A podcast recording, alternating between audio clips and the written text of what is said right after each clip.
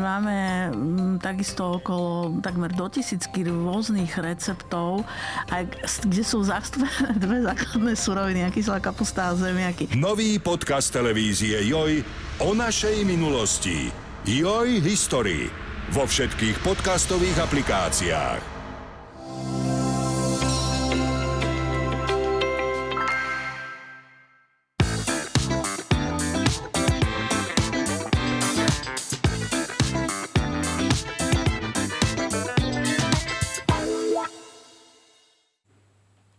Dobrý deň, ja sa volám Marcela Fuknová a toto je podcast Joj zdravie.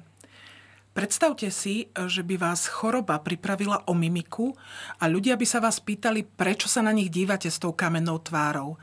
Predstavte si, že by ste utekali na autobus a zrazu by ste nevedeli zdvihnúť nohu a spadli by ste. Dnes sa budeme rozprávať o ochorení, ktoré sa dá nazvať aj ochorením s kamennou tvárou. Je to zriedkavé ochorenie, volá sa myastenia gravis a budeme sa o ňom rozprávať uh, s pani Silviou Galovou, ktorá s týmto ochorením žije 16 rokov. Je to tak? Tak nejako. Dobrý deň, Dobrý deň všetkým prajem. želám. Dobrý Už som deň. to prestala počítať, ale uh, kedysi som si to rátala, že koľko už je, či je to viac ako moja polovica života alebo menej, ale je to tak približne plus trošku viac asi. Keď sme začínali tento podcast, eh, v, dá sa povedať, v predsieni sa pýtala moja kolegyňa, že akú máme tému ja som povedala uh, miastenia gravis a ona sa tak zatvárila, že neviem, čo to je a asi mm-hmm. to mhm. nevie mnoho ľudí. Mm-hmm. Takže skúsme si možno povedať najskôr, že čo je to za ochorenie, aké je to ochorenie. Mm-hmm. Máte pravdu, že síce som o tom uh, veľmi vo svojom živote nerozprávala, ale ak som to niekomu hovorila, tak väčšinou ľudia naozaj nevedeli, uh, o čom je to ochorenie. Dá sa to vyvodiť z toho názvu, miastenia, čiže akoby choroba takého ochabovania alebo teda ochabovania svalov alebo svalovej slabosti. A je to vlastne autoimunitné ochorenie a ono sa tie fázy striedajú. Že sú fázy, keď je lepšie, sú fázy, keď je horšie. O tom asi budeme rozprávať, že to ochorenie nemá nejakú jednotnú akoby krivku. Mm-hmm. Je dynamické. Je to, je to tak, je dynamické, je to tak, že sa zlepšuje, zhoršuje. Vy ste povedali, že ste o tom živote veľa nerozprávali. Áno. A v, mne ste pred podcastom povedali, že to bude taký váš v úvodzovkách coming out, že idete o tom rozprávať prvý raz vlastne naozaj takto verejne, čo ano. si veľmi vážime. V, ja som spomínala, že ste kvôli tomu mali problémy, alebo máte kvôli tomu možno, keď je to horšie problémy s mimikou. Mm-hmm. Je to tak, že to ochorenie teda zasahuje aj tvárové svaly, áno? Áno, ono, ono zasahuje, u každého pacienta je to rôzne, mm-hmm. ale najčastejšie, a u mňa je to tiež, e, postihuje práve mimické svaly, teda tie tvárové hltacie, na krku a potom aj toto nižšie dýchacie, to znamená, že sa aj zle kašlo, nedeleno dýchanie. A, takže áno, vlastne ja som sa naučila žiť e, s mojou tvárou, ktorá niektoré dní vyzerá nejako a keď mám slabšie svalstvo, tak je taká viac ochabnutá. Niekedy sa mi lepšie dospráva, niekedy mám rôzne račkovania alebo jednoducho inak, inak tá tvár vyzerá. A e, už som si na to zvykla, mm. prijala, že to tak je. Prispieva k tomu aj stres? Je to aj tak, že keď ste napríklad unavená alebo vystresovaná, je to horšie? Určite áno. Uh, každému spôsobuje stres niečo iné, čiže nie je to vždy len o tom, že ak je toho veľa v práci, lebo našťastie mám naozaj to šťastie, že moja práca ma veľmi baví, robím s fajn ľuďmi, ale niekedy sú to aj také faktory, že keď sa zle vyspím niekoľko nocí po sebe, tak eh, naozaj to veľmi, veľmi, veľmi cítiť, že tie svaly sa veľmi rýchlo unavia. Uh-huh. Toto ochorenie má také dva vrcholy výskytu. Jeden z nich je medzi 20. a 30. rokom, okolo 20. roku do 30. a sú to väčšinou mladé ženy, čo uh-huh. je mhm. také typické pre autoimunitné ochorenia, dá sa povedať, uh-huh. lebo mhm. naozaj tie postihujú väčšinou mladé ženy, mnohé uh-huh. sú také, že sú to ochorenia uh, tejto kategórie. A druhý vrchol uh, má okolo 80 dokonca do 90 že skutočne uh-huh. ľudia vo vysokom veku dostávajú toto ochorenie autoimunitné, čo je naozaj také prekvapivé. Je to vlastne tak, že telo zautočí na prenášače signálov medzi nervami a svalmi. Áno. Dá sa to tak povedať. Je to úplne presne vyjadrené. Sú to tzv. acetylcholínové receptory. Nie som lekárka, ale keďže teda žijem s tým ochorením naozaj už niekoľko desiatok rokov, tak som si to aj prečítala. A je to naozaj tak, že vlastne ono to v skutočnosti nie je problém akoby že vo svaloch, ako takých. Ani v Tam je- nervoch? ani v nervoch, ale v tom ich prepojení. tom ich keď to funguje, tak vlastne ten sval krásne spolupracuje s tým nervom a práve tá miastenia nastupuje, keď je to tam, buď to zoslabne, alebo teda keď dôjde aj k takému, že ochrnutiu, ako ste spomínali, že keď e, som spadla, keď som utekala na autobus alebo tak, tak vlastne dojde k úplnému akoby odpojeniu. Tých nervov, ako keby to telo neko- nekomunikujú tie nervy a svaly medzi sebou. Áno, a chvíľku ich Vlastne. neviete nakopnúť. Ono, mm-hmm. dobrá vec na miasteny je to, že ono sa to po oddychu zregeneruje, ale teda nie je príjemné to, keď sa to hlavne teda, keď sa to odpojí, tak naozaj, že vtedy s tým svalom nepohnete. Silvi, vy ste mi hovorili, že by ste boli veľmi rada, aby ľudia vedeli vlastne, aké sú príznaky tohto ochorenia, aby možno tie mladé ženy, ako ste boli vy, vtedy ste stále mladá, ale boli ste mladá vtedy, keď ste to dostali, že aby vedeli vlastne, že aké príznaky to sú, aby sa možno nezľakli, aby vyhľadali lekára. Ako to, Silvi, bolo u vás? Aké to bolo obdobie, keď to ochorenie prišlo do vášho života?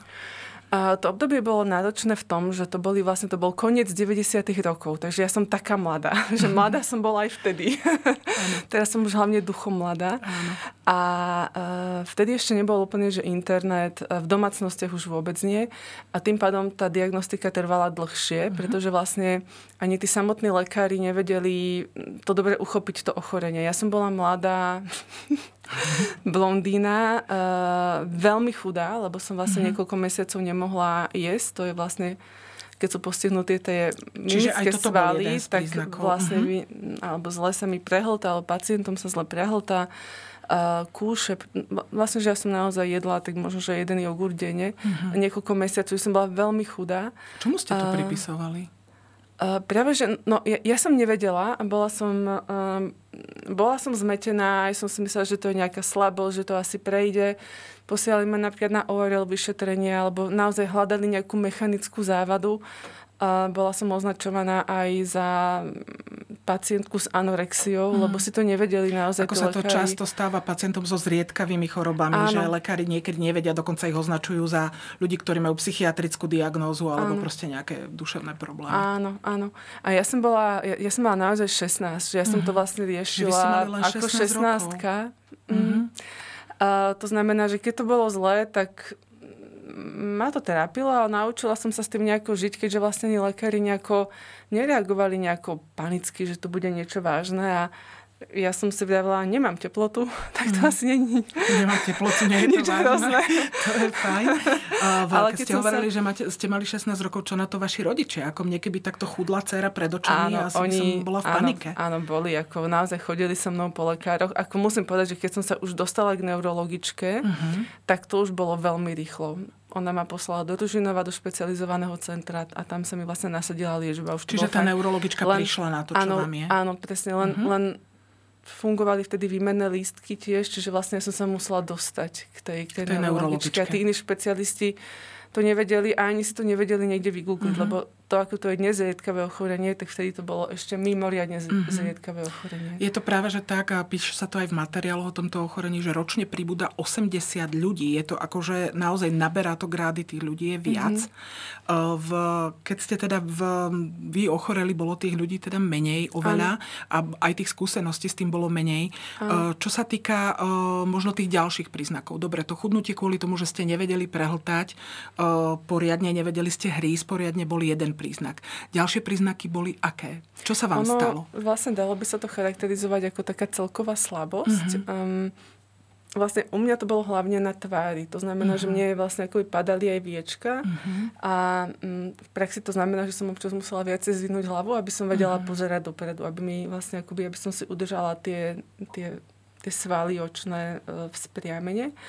Um, a teda aj to, že si všimnete, že inak rozprávate, že vám akoby drevenie jazyk, lebo vlastne Čiže aj s tým je problém, s aj s tým, hej, ono vlastne Mhm. celá tá, celá tá tvárová časť. Um, a vlastne slabnete aj fyzicky, to znamená, že uh, udržať takýto pohár um, by bola celkom výzva. Vlastne, Vtedy, keď je to ochorenie silná miastenia, dekompenzované. Že si Mhm. musíte pomáhať dvoma rukami napríklad. Jasné, čiže aj treba zdvihnúť predmet tak, že aby ste to dokázali dvomi Áno, rukami. áno. A Hoci je to niekto- taký ľahučký predmet, ako je obyčajný pohár. Uh, mne, keď som mala teda tie zlé fázy, ja už som teda mala viac ako 16, už som bola okolo tej 30 tak som nevedela ani dobre radiť. Radiť v aute, že som si musela dvoma rukami vlastne občas pomôcť. Takže aj také jednoduché úkony sú vlastne veľmi fyzicky namáhavé. Mm, Stresujúce asi musí byť aj to, keď sa vám naozaj vtedy v, stalo, že vám vypla noha. Doslova, ako ste povedali, že proste prestala fungovať, keď ste išli na ten autobus. Áno. Uh, V, keď uh, vás, dajme tomu, aj ľudia videli, ono je to možno taká ťažká otázka, ale uh, je to možno dôležité práve pre ľudí, ktorí niečo takéto majú.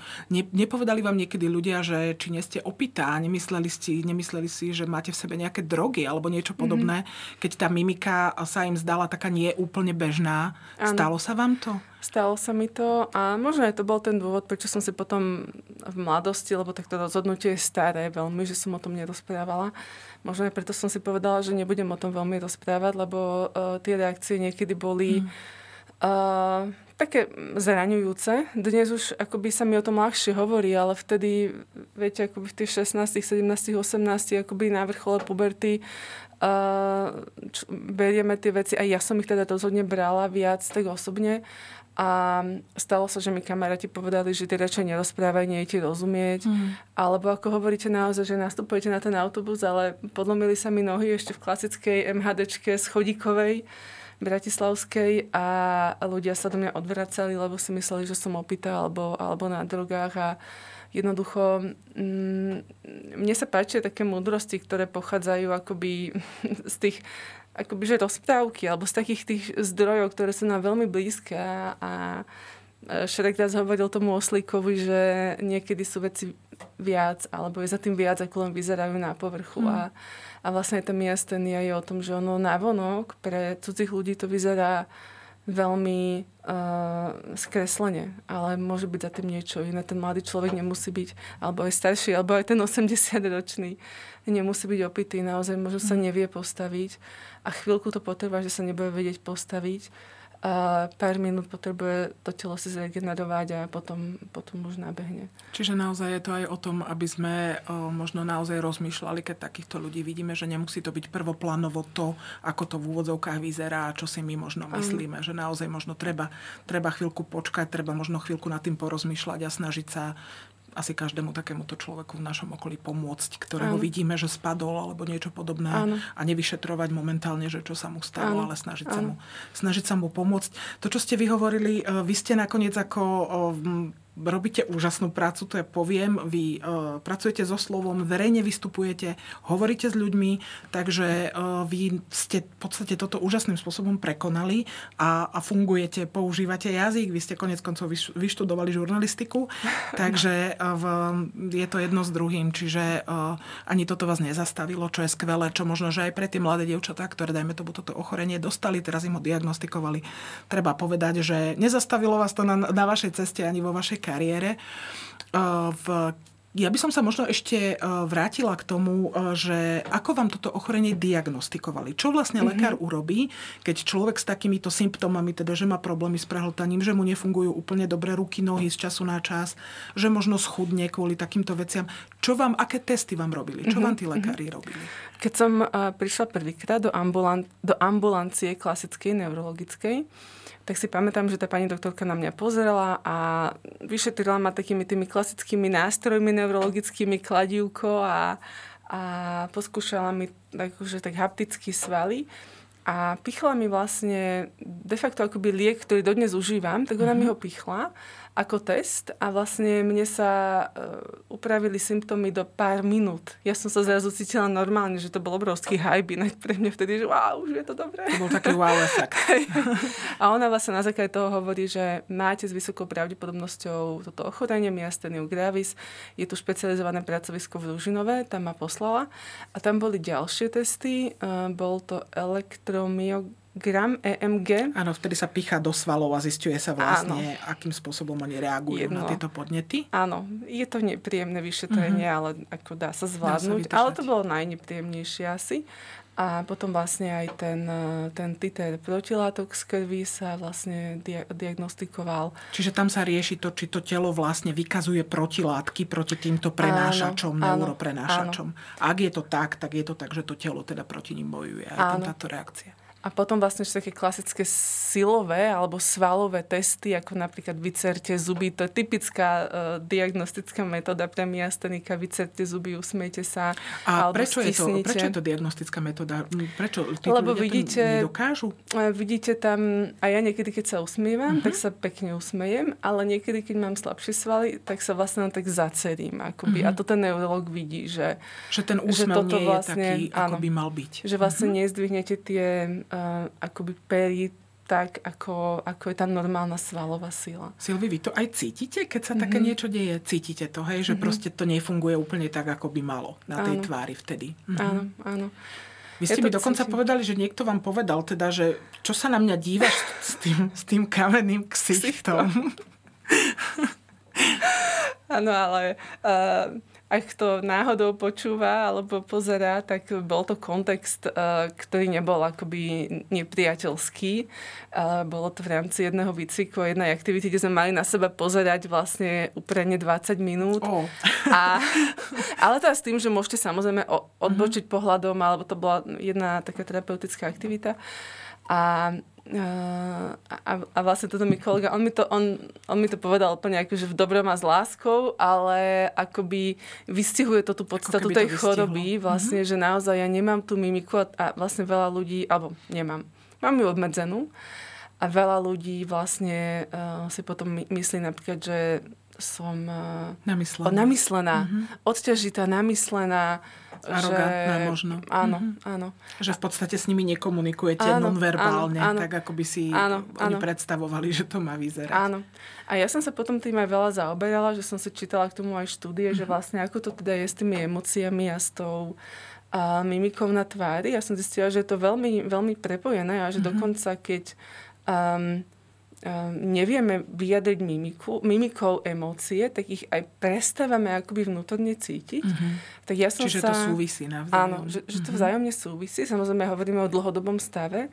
Tak ja som sa naučila vyjadrovať emócie, že, že si pomáham aj napríklad gestami, mm-hmm. aby bolo vidno, keď sa teším, tak ja aj zatlieskam. Akože môže to vyzerať možno trochu neprirodzene, ale ja chcem, mm-hmm. ja chcem vlastne prežiť tú emóciu a aj ju ukázať a ono nevždy to ide tou mimikou. Keď to ide mimikou, tak jasné, uh, vtedy netreba, ale keď cítim, že som unavená, tak uh, vlastne pomôžem si aj tými, tými gestami napríklad.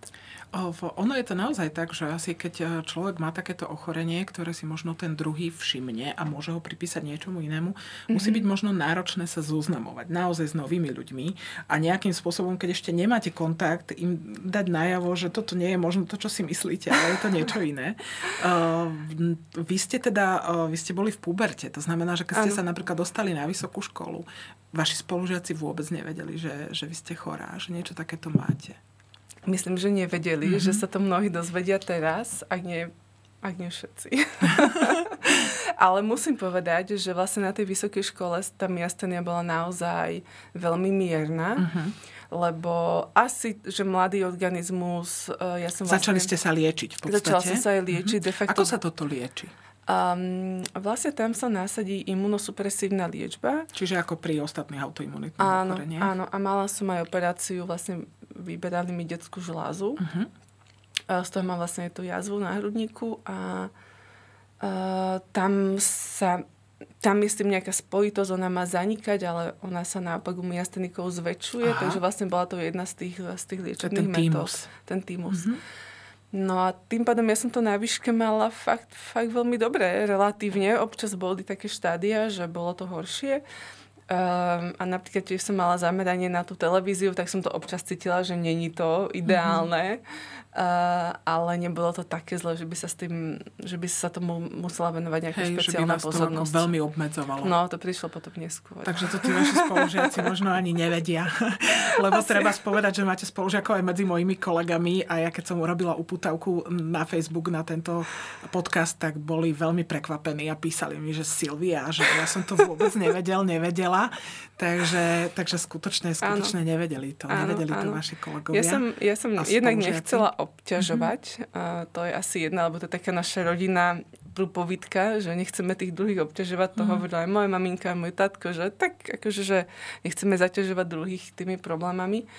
Ale myslím si, že pravda je aj taká, že som sa aj bála tých reakcií, mm. lebo na tej strednej škole, keď to vypuklo a bolo to silné, som zažila naozaj niektoré, ktoré som asi mala v tom, v tom veku aj dosť nespracované. Mm-hmm. A tak som si povedala, že sa tak zavriem a nebudem o tom veľmi rozprávať a ono to potom obrástlo takými tými presvedčeniami, že ma ľudia nebudú príjmať dostatočne možno hodnotnú alebo dobrú, ale teda vďaka Bohu už sú vysekané tieto presvedčenia, ale priznávam, že asi tam boli, lebo mm-hmm. vlastne tie reakcie boli niekedy také, že, že na telo, hej, na telo, hej. A v, ako to je dnes? Dnes, um, dnes o tom verejne hovorím. Čiže dostali sme sa až sem, čo je, čo je úžasné, je to skvelé pre tých ostatných a ja vám za to ďakujem, že to a, robíte. A, a ja ďakujem, že, že môžem. A veľmi mi pomohlo to, že som o tom začala hovoriť s blízkymi ľuďmi alebo s kolegami. Mm-hmm. Že ja napríklad, keď mám, ja keď školím sama, a, alebo teda prednášam sama a cítim, že ide na mňa tá miastenia, tak viem si to um, akoby, na, um, akoby zmanéžovať v úvodzovkách tým, že dám nejakú aktivitu alebo pustím nejaké video alebo sa popýtam nejaké otázky a ono to chce len pár minút, aby sa to zregenerovalo. Ale keď uh, som v dvojici s niekým pracovnej, tak um, to nebolo už také ľahké, lebo ten človek nevedel, čo sa deje. A tým pádom som o tom začala hovoriť mm. a mhm. dostala som veľkú podporu vlastne od takýchto blízkych kolegov. Aby boli na to pripravení, že sa ano. to môže v podstate stať počas ano. toho verejného vystúpenia. A že keď mm-hmm. uvidia, že mi napríklad odchádza mimika alebo niečo, že to neznamená, že sa hnevám. Lebo ja som mm-hmm. si mhm. vlastne uvedomila, že to má veľký akoby dopad na, aj na tých ostatných ľudí, že to není vlastne iba môj problém, ale tým, že my sme ale to je to, vzťahové bytosti, presne, že, mm-hmm. že ja vlastne môžem jasť okolie, tak uh, som sa rozhodla, že budem o tom, o tom viac uh, mm. rozprávať. Ja som si teraz spomenula, ono je to úplne iné ochorenie, ale v spevák uh, Capaldi mm-hmm. má Turetov syndrom. Aha, áno. Má nádherný hlas a on v podstate, v, keď vystupoval na tom pódiu a začalo ho teda mykať, tí ľudia majú často nekontrolované pohyby mm-hmm. svalov, dokonca výkriky, nadávky, vedia niektorí tí ľudia nemôžu mm-hmm. s tým nič robiť tak e, bolo nádherné vidieť, ako to jeho publikum proste odspievalo si tú pesničku a počkalo, mm-hmm. kým jemu vlastne prešiel, prešiel ten atak a kým sa on dokázal vlastne vrátiť do toho pôvodného stavu a spievať ďalej a to bolo úplne nádherné. Čiže vy ste to takto v menšom zažili, že tí vaši kolegovia vás takto, takto vedeli podržať. Áno, áno. A keby som teda bola taký formát, ako je tento pán speva, mm. ktorý hovoríte, tak by som to dokázala povedať aj tej skupine, napríklad s ktorou pracujem, tak ďaleko som sa nedostala. Mm. Uh, ale teda verím, že už, už, už sa dostanem že naozaj na tom nie je žiadna hamba povedať, ak máme nejaké obmedzenie a hlavne také, ktoré si človek vie všimnúť a potom si ho nevie vysvetliť. Mm. Že si ho môže naozaj dezinterpretovať, že možno sa na nás hnevá, alebo možno ju nezaujímame, alebo, alebo čokoľvek, hej, neviem, no ani, ani tam nechcem asi naozaj o komunikácii, že mm-hmm. proste um, naozaj že všímať si možno tých druhých mm-hmm. a že mhm. rozmýšľať možno nad tým, že prečo to tak je. Možno sa aj nejakou vhodnou formou opýtať. Lebo ja si myslím, že eh, keby možno ľudia trošku viac dokázali spolu hovoriť aj o veciach, dokázali možno aj ukázať svoju zraniteľnosť a mm-hmm. dokázali na druhej strane ju prijať, tak eh, by to možno bolo pre nás všetkých, aj zdravých, aj chorých, aj mladých, aj starých jednoduchšie. Že skutočne by sme spolu vedeli lepšie žiť. Ja si myslím, že určite áno a dospela som k tomuto aj ja. Musím povedať, že mi to trvalo dlho, mm. lebo možno tým, že to bolo také osobné pre mňa a že mm, naozaj, lebo, lebo vlastne niekedy to ochorenie je zvláštne v tom, že niekedy je vám úplne super a, a, a zrazu je to zlé. Mm. A potom je to zasa super a zrazu je to zasa zlé. Čo vás to telo zrádza, ako keby. Áno. A, a, a tým pádom akoby, no, aj, aj si poviete, že ani nebudem tým zaťažovať to okolie, veď som s nimi vtedy, keď je to dobré, mm. ale vlastne to neviete kontrolovať úplne, že kedy to bude dobré a kedy to bude zlé. A to je tá jedna rovina, ale potom je vlastne to, že uh, je, je podľa mňa veľmi dôležité, že keď chceme pomáhať nejakým spôsobom iným ľuďom, uh, ako rodina, kamaráti, partneri, tak je vlastne dôležité to, že ako my dokážeme príjmať tú pomoc od tých druhých. A Hovorí sa, že sa veľmi, veľmi to dokážu naučil. silní ľudia, že do silní ľudia dokážu požiadať o pomoc a prijať ju. Hej. A je to o tej vnútornej sile. Hej. Naozaj. A toto aj mne trvalo veľmi hmm. veľa rokov k tomu dospieť, že to, že mám nejaký problém, neznamená, že sa musím zavrieť, e, že o tom nemôžem rozprávať, že možno budú nejaké zraňujúce e, reakcie okolia, ale bude veľmi veľa tých podporných a kvôli týmto naozaj stojí za to. A, a hlavne, že je to veľké liečenie vzťahu samých k sebe, mm. keď hovoríme o tej svojej zraniteľnosti, lebo ona vlastne sa prestáva mať tú zraniteľnú silu. Voči... V zraniteľnosti je sila. To ano. tak je, že zraniteľnosť má veľkú silu a naozaj, ako hovorím, že dokážu to, dokážu, zraniteľnosť dokážu prejaviť silní ľudia. V ja možno by som sa teraz uh, vrátila k takým uh, možno menej príjemným obdobiam, čo sa týka, alebo menej mm-hmm. príjemným, alebo skôr ťažkým obdobiam, čo sa týka tejto miasteny gravis. Uh, pri miasteny gravis existuje aj tzv. miastenická kríza, kedy mm-hmm. skutočne niektorí ľudia sa dostanú až na dýchací prístroj. Áno. Vy ste mi spomínali, že bolo obdobie vo vašom živote, kedy to nebolo s tým ochorením dobré. Ako to áno, bolo? Áno. Um, to bolo práve to obdobie, keď skončila vysoká škola a začal sa možno taký ten trochu reálny život. Eh, pracovný? Pracovný, že my sme všetci na tej žurnalistike pracovali aj počas školy, ale bolo to všetko také veľmi romantické a také aj študenti, aj pracujúci a, a, a potom sme boli zrazu, teda ja som bola zrazu už len pracujúca a v tých médiách naozaj ten kolobeh a tá rýchlosť a ten stres bol, bol veľmi intenzívny.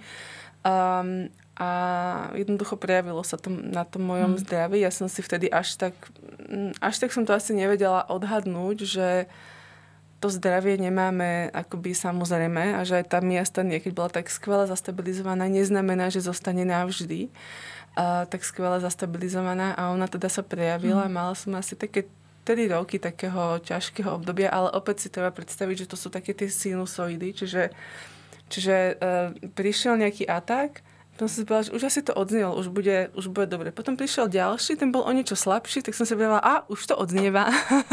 Došiel, ale je to slabšie. A vlastne takto sa to um, cez tie Ako keby oni to boli také malé zhoršenie, zlepšenie, ale v zlej v podstate ale v zlej, Ale boli akože mhm. naozaj, že nemalo to potom už ďaleko na konci tej miastenickej mm-hmm. kríze, že Opäť som sa vrátila do štádia, že som nemohla jesť, vlastne nie rozprávať. Um, vlastne som nemohla vôbec rozprávať, možno dve vety maximálne. A... Toto trvalo ako dlho, takéto niečo? Toto bolo tých viac rokov. No. Uh-huh. Ale teda to intenzívne, to už bolo tých posledných pár mesiacov, kým naozaj som potom um, kým sme s lekárom sa teda rozhodli, že treba hospitalizovať a, a teda nasadiť Vtedy vám to dávali infúzne potom asi zrejme tú liečbu. Um, vtedy hlavne sa robí taká plazmaferéza. Uh-huh. To je akoby výmena, krvi. čistenie uh-huh. plazmy. Uh, a to mi pomohlo veľmi uh-huh. a potom sa nasadzuje tá liečba. Čiže nedávalo sa to um, infúzne. Ako komunikuje človek, ktorý nemôže rozprávať? Uh, je to je to veľmi ťažké. Mm. Je to veľmi ťažké a ja neviem, ako komunikuje človek, ktorý nemôže rozprávať. Viem, ako som komunikovala ja.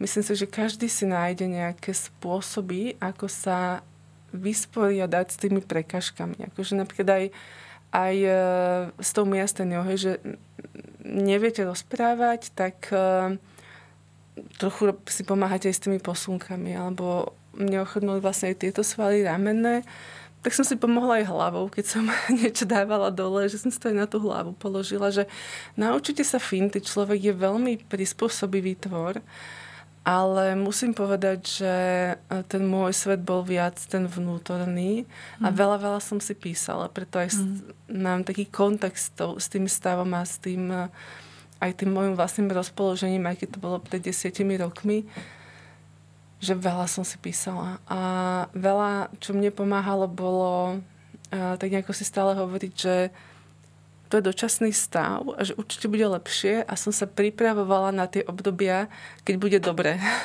paradoxne. A um, veľmi, veľmi som si vtedy želala, že keby som mohla rozprávať, tak urobím všetko preto, aby som pomohla aj tým ostatným. A mám taký pocit, že vďaka vám sa to tak trochu plní, že, že ste mi dali ten priestor o tom hovoriť. Tak ako vy ste boli ochotná o tom hovoriť a to je úžasné, že ste to urobili, že ste to urobili uh, nielen pre seba, ale hlavne pre iných. Uh, keď ste vraveli, že teda ste sa pripravovali na to lepšie obdobie, na to, že bude lepšie, toto ochorenie teda nie je také ako napríklad skleróza multiplex, ktoré po každom ataku sa zhorší ten stav toho tela a smeruje to niekedy, nie vždy, lebo mala som tu aj moju kamarátku dokonca so sklerózou mm-hmm. multiplex výborne zastabilizovanú. Čiže uh, niekedy naozaj to smeruje k tomu, že je to horšie, horšie, horšie. Uh, pri miastení gravis to teda tak nie je že pri liečbe nie je to také, že by sa to, by sa to zhoršovalo progresívne, áno? A není na to jednoznačná mhm. odpoveď. Mm-hmm. Skôr to, čo mňa vtedy drivovalo, bola asi nejaká forma viery. Mm. Že mať tú vieru v niečo. A možno nejaká aj zmes naivity a šialeného optimizmu. Lebo vlastne aj ja som dostávala také prognózy potom od lekára, mm. že je to neisté a nevieme. Čiže uh, Uh, nehovorím to teraz ako z odborného hľadiska, lebo nie som odborníčka, nie som lekárka, mm-hmm. ale z toho pacientského, že um, nedá sa to povedať, že keď už sa to raz pokazí, že naozaj sa to dá do, do poriadku, mm-hmm. ale to ochorenie nemáva tie fázy, že sa to zhoršuje chronicky neustále, neustále, ale skôr sú to tie, tie vlny. Skôr sú to tie výkyvy, že vlastne vy nevie, ja neviem, či o pol roka budem mm. vlastne v pohode, alebo budem na nejakej vlne. Momentálne som už našťastie veľa rokov stabilizovaná, že, že naozaj tá miastenia. Aj som sa naučila lepšie tak nejako reagovať na tie podnety, ktoré mi telo hovorí a podobne. Toto je tiež jedno z tých ochorení, kde už je biologická liečba, kde je mm-hmm. aj mhm. iná forma, okrem tej imunosupresívnej liečby, čiže je možné naozaj, že um, to bude ako pri iných zriedkavých ochoreniach progredovať a, a bude sa to liečenie zlepšovať stále. Proste tá terapia bude, mm-hmm. bude lepšia toto nechávam na mm. odborníkov. Ja mám skvelú pani doktorku a, a viem, že je tu viacero neurologov, ktorí sa na to špecializujú a tiež samozrejme ako každý pacient dúfam, že budú stále prichádzať nejaké nové vedecké, vedecké eh, akoby objavy a, a, a liečby, čo to uľahčia. Um, Silvi, čo by ste možno vy povedali dievčaťu, ktorému teraz toto ochorenie diagnostikovali ktoré možno zistuje, že sa tá jeho mimika mení, že nedokáže možno tú svoju tvár úplne ovládať. A, lebo to pre mladého človeka podľa mňa musí byť veľká výzva. Naozaj byť takémuto niečomu vystavený. A v období, keď sa možno ľudia len hľadajú, a hľadajú sami seba a mm-hmm. sú konfrontovaní s takýmto niečím, čo by ste možno takýmto dievčatám povedali? Trošku ste ma zaskočili teda za rozmýšľam, že aké, aké veľké múdro za mňa vypadne, ale bávam sa, že, že môžem ponúknuť iba, iba moju skúsenosť. A čo, čo mne pomohlo, uh, bolo naozaj uh, akoby nestrácať z toho, z toho dohľadu samu seba. Mm že aj keď možno uh, to okolie mi nerozumelo úplne, alebo ja som nedokázala tak komunikovať s tým okolím, tak nejako som nikdy nestratila ten kontakt sama so sebou. Že, že hovorím, že som si písala napríklad. A, a myslím si, že to mi veľmi pomohlo preplávať tým, uh, tým, tými ťažkými fázami, keď pri mne nikto nebol, lebo samozrejme najlepšie je to, keď sa máme o koho oprieť, ale ale pýtate sa skôr na to, že ako sa sami so sebou v tom mať, lebo my vieme byť sami sebe najväčšou oporou, ale zároveň aj najväčším, nepriateľom. nepriateľom. presne tak, presne tak. A e, tak nejako zostať si napriek všetkému tou, tou najväčšou láskyplnou oporou a ono to pomáha aj zmierňovať tú, e, tú miasténiu.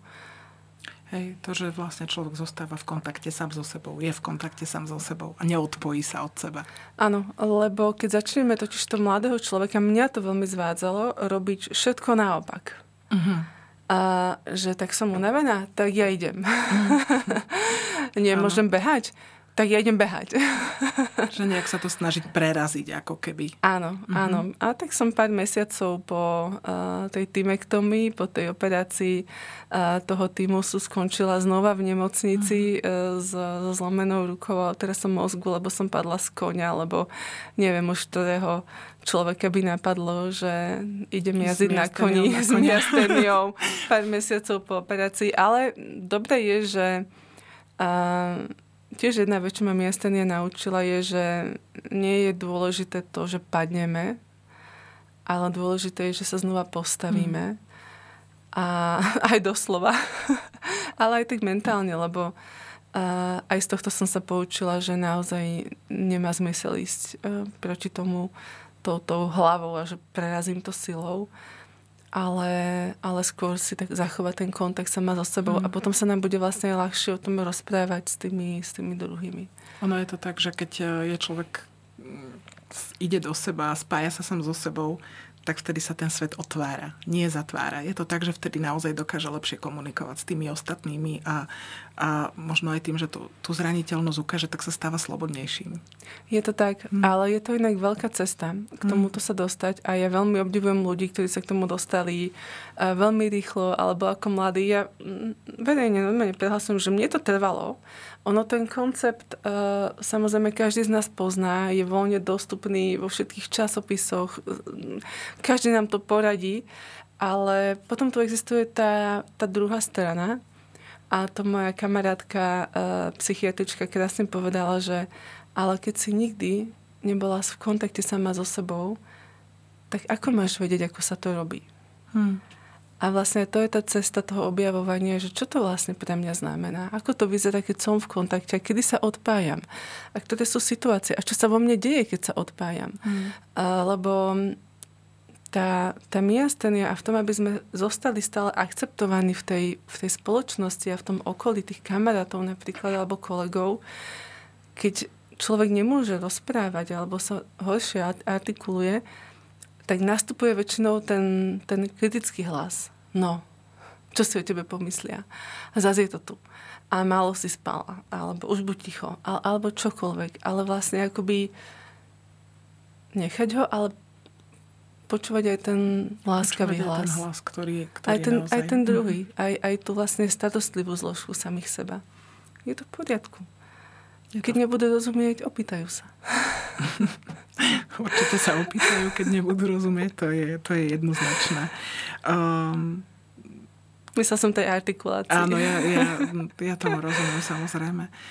Um, ja veľmi pekne ďakujem, pretože tento podcast e, nebol len o miasteny gravis, nebol len o tejto diagnoze, ktorá je teda jedným z autoimunitných ochorení, ale bol aj o niečom hlbšom, čo možno tieto autoimunitné ochorenia prinášajú. Oni teda, oni to sú ochorenia, ktoré e, človeku ako keby ho na tú cestu istým spôsobom donútia nastúpiť. Áno, pretože, áno.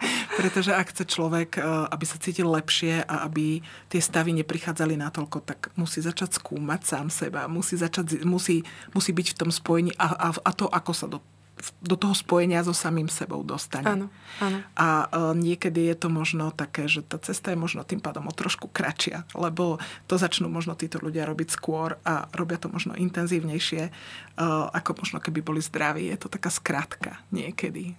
Súhlasíte s tým, že to tak môže byť? Môže byť. Čiže mm. v, je to aj o tom, že tie ochorenia nám neprinášajú možno len to negatívne, ale aj, ale aj proste... Mm, aj, aj, je v tom aj niečo iné. Ja, ja nie som úplne zástanca toho toxického pozitivizmu. Uh, skúsila som to okolo 20 uh, Je to naozaj toxické. Ale veľmi s vami rezonujem, lebo videla som, ako ste hľadali tie, tie slova a rezonujem sa mi cez vlastnú skúsenosť, že ja neviem, kým by som bola, hmm. keby som nemala miasteniu ja neviem, či by som životne, alebo kariérne, alebo vzťahovo bola tam, kde som teraz, mm. nebyť tej miastenie. Takže ono sa to nedá, nedá oddeliť. Je to taká naša súčasť a skôr je dôležité nauč- naučiť sa žiť v tom pochopení, v tej, v tej symbióze. Áno, a naozaj, keď lepšie pochopíme seba, viac pochopíme, budeme mať viac pochopenia pre tých ostatných a pre Áno. to okolie. Silvia, ja vám veľmi pekne ďakujem, že ste prišli. Ďakujem, že ste o tom hovorili. Uh, pre mňa to bolo uh, veľmi pekné a zaujímavé rozprávanie. A verím, že aj pre našich divákov a poslucháčov a možno aj pre novodiagnostikovaných pacientov s týmto ochorením a um, verím, že im to naozaj prinieslo kus svetla na tej ceste. Ja ďakujem, že som tu mohla byť. Ďakujem veľmi pekne za A ja ďakujem ešte raz.